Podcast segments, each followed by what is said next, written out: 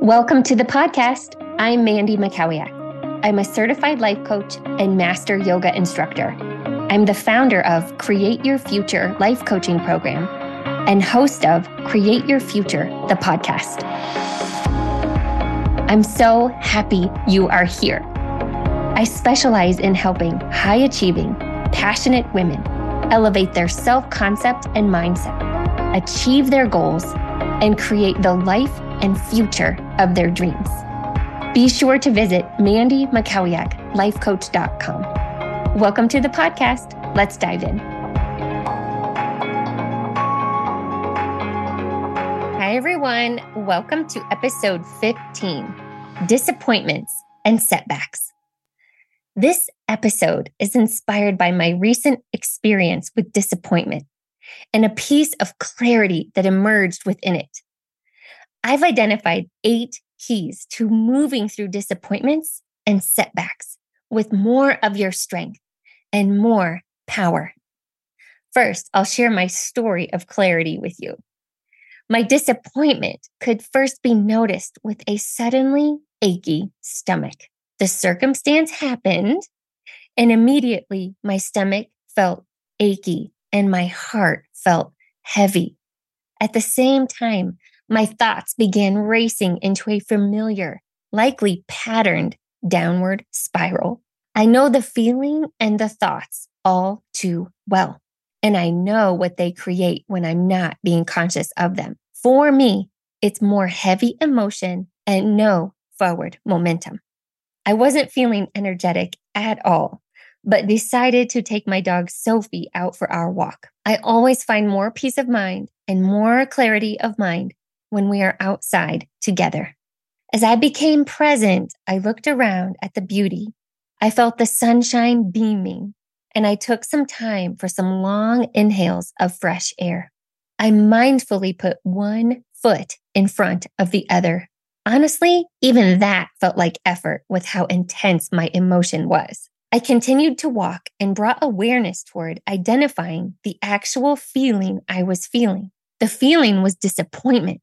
Once I could make space for that emotion and get really curious about it, I was able to see very clearly that I was viewing a circumstance of my morning as an actual setback in my life. I made the circumstance mean a setback had occurred and placed it well into the future. This is powerful information to know. Here's why. Feeling the emotion of disappointment in the moment, for a walk, for a morning, or whatever it is for you, is very different than a true setback. Let's talk about what an actual setback is. According to Google, a setback is a reversal or check in progress, meaning it delays your progress or reverses some of your progress you have made. What's interesting about setbacks is that they are often just a perception. I'll share more about that idea in my eight keys. Let's dive in with key number one, feel your feelings. This key is about taking time to feel, notice, and name what emotion you are having. We want to develop the skill of this. It is a skill, and do it without judgment and without resistance. This is making space for your emotion and letting it not only be okay to have, but also safe to have. In other words, nothing has gone wrong. When we judge and resist our emotion, we end up creating even more disharmony.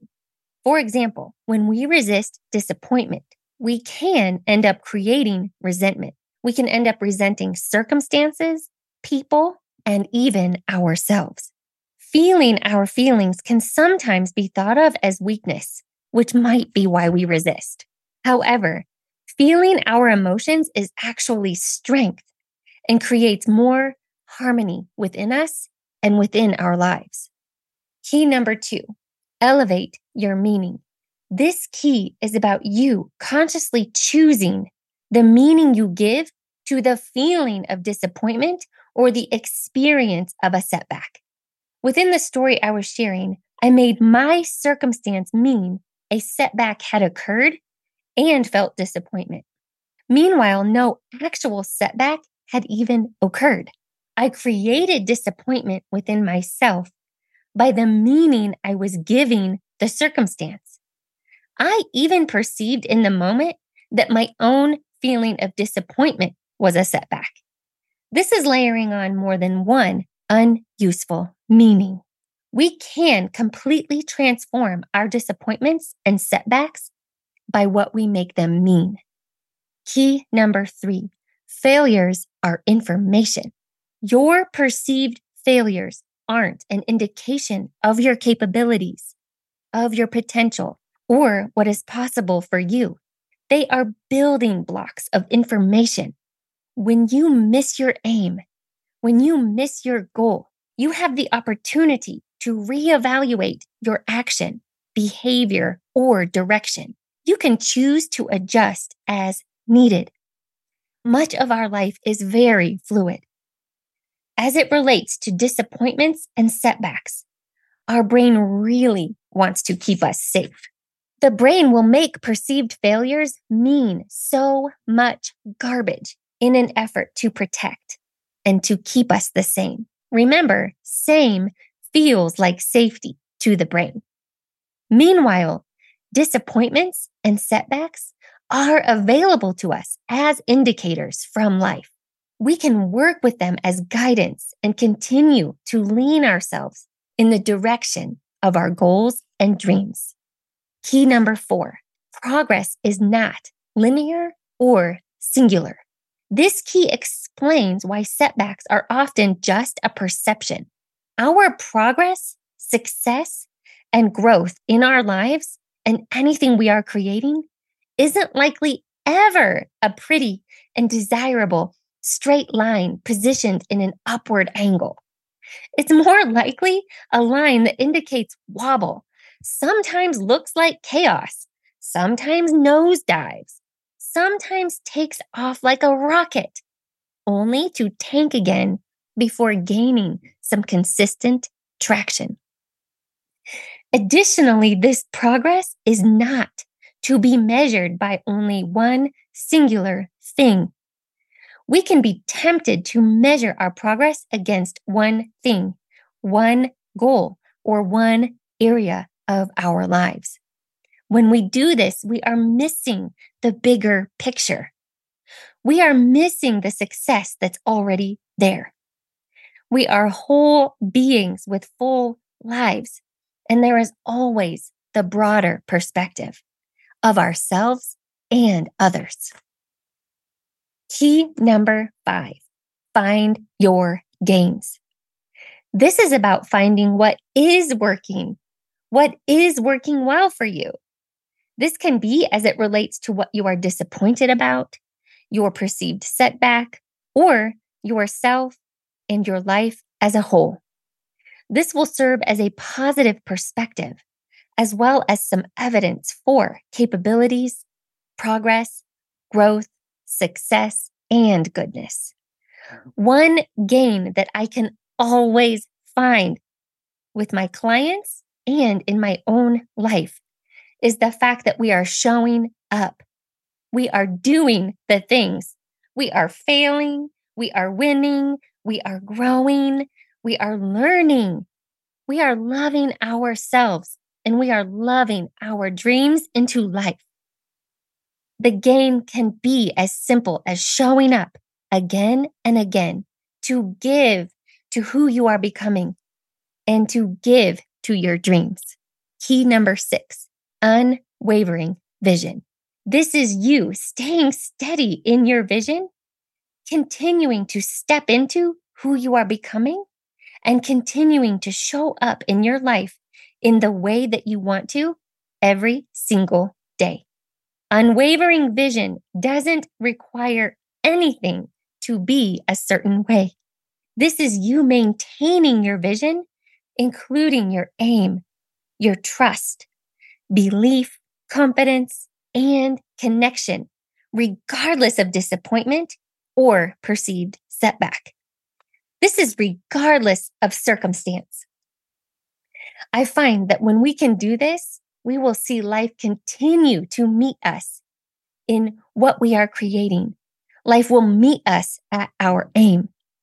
Our vision might not come precisely as we see it, but we can know that life, God, universe, whatever your beliefs are, we can know that life is intelligent. With this knowing, we can stay steady in our vision and be open to receive. Key number seven, trust life.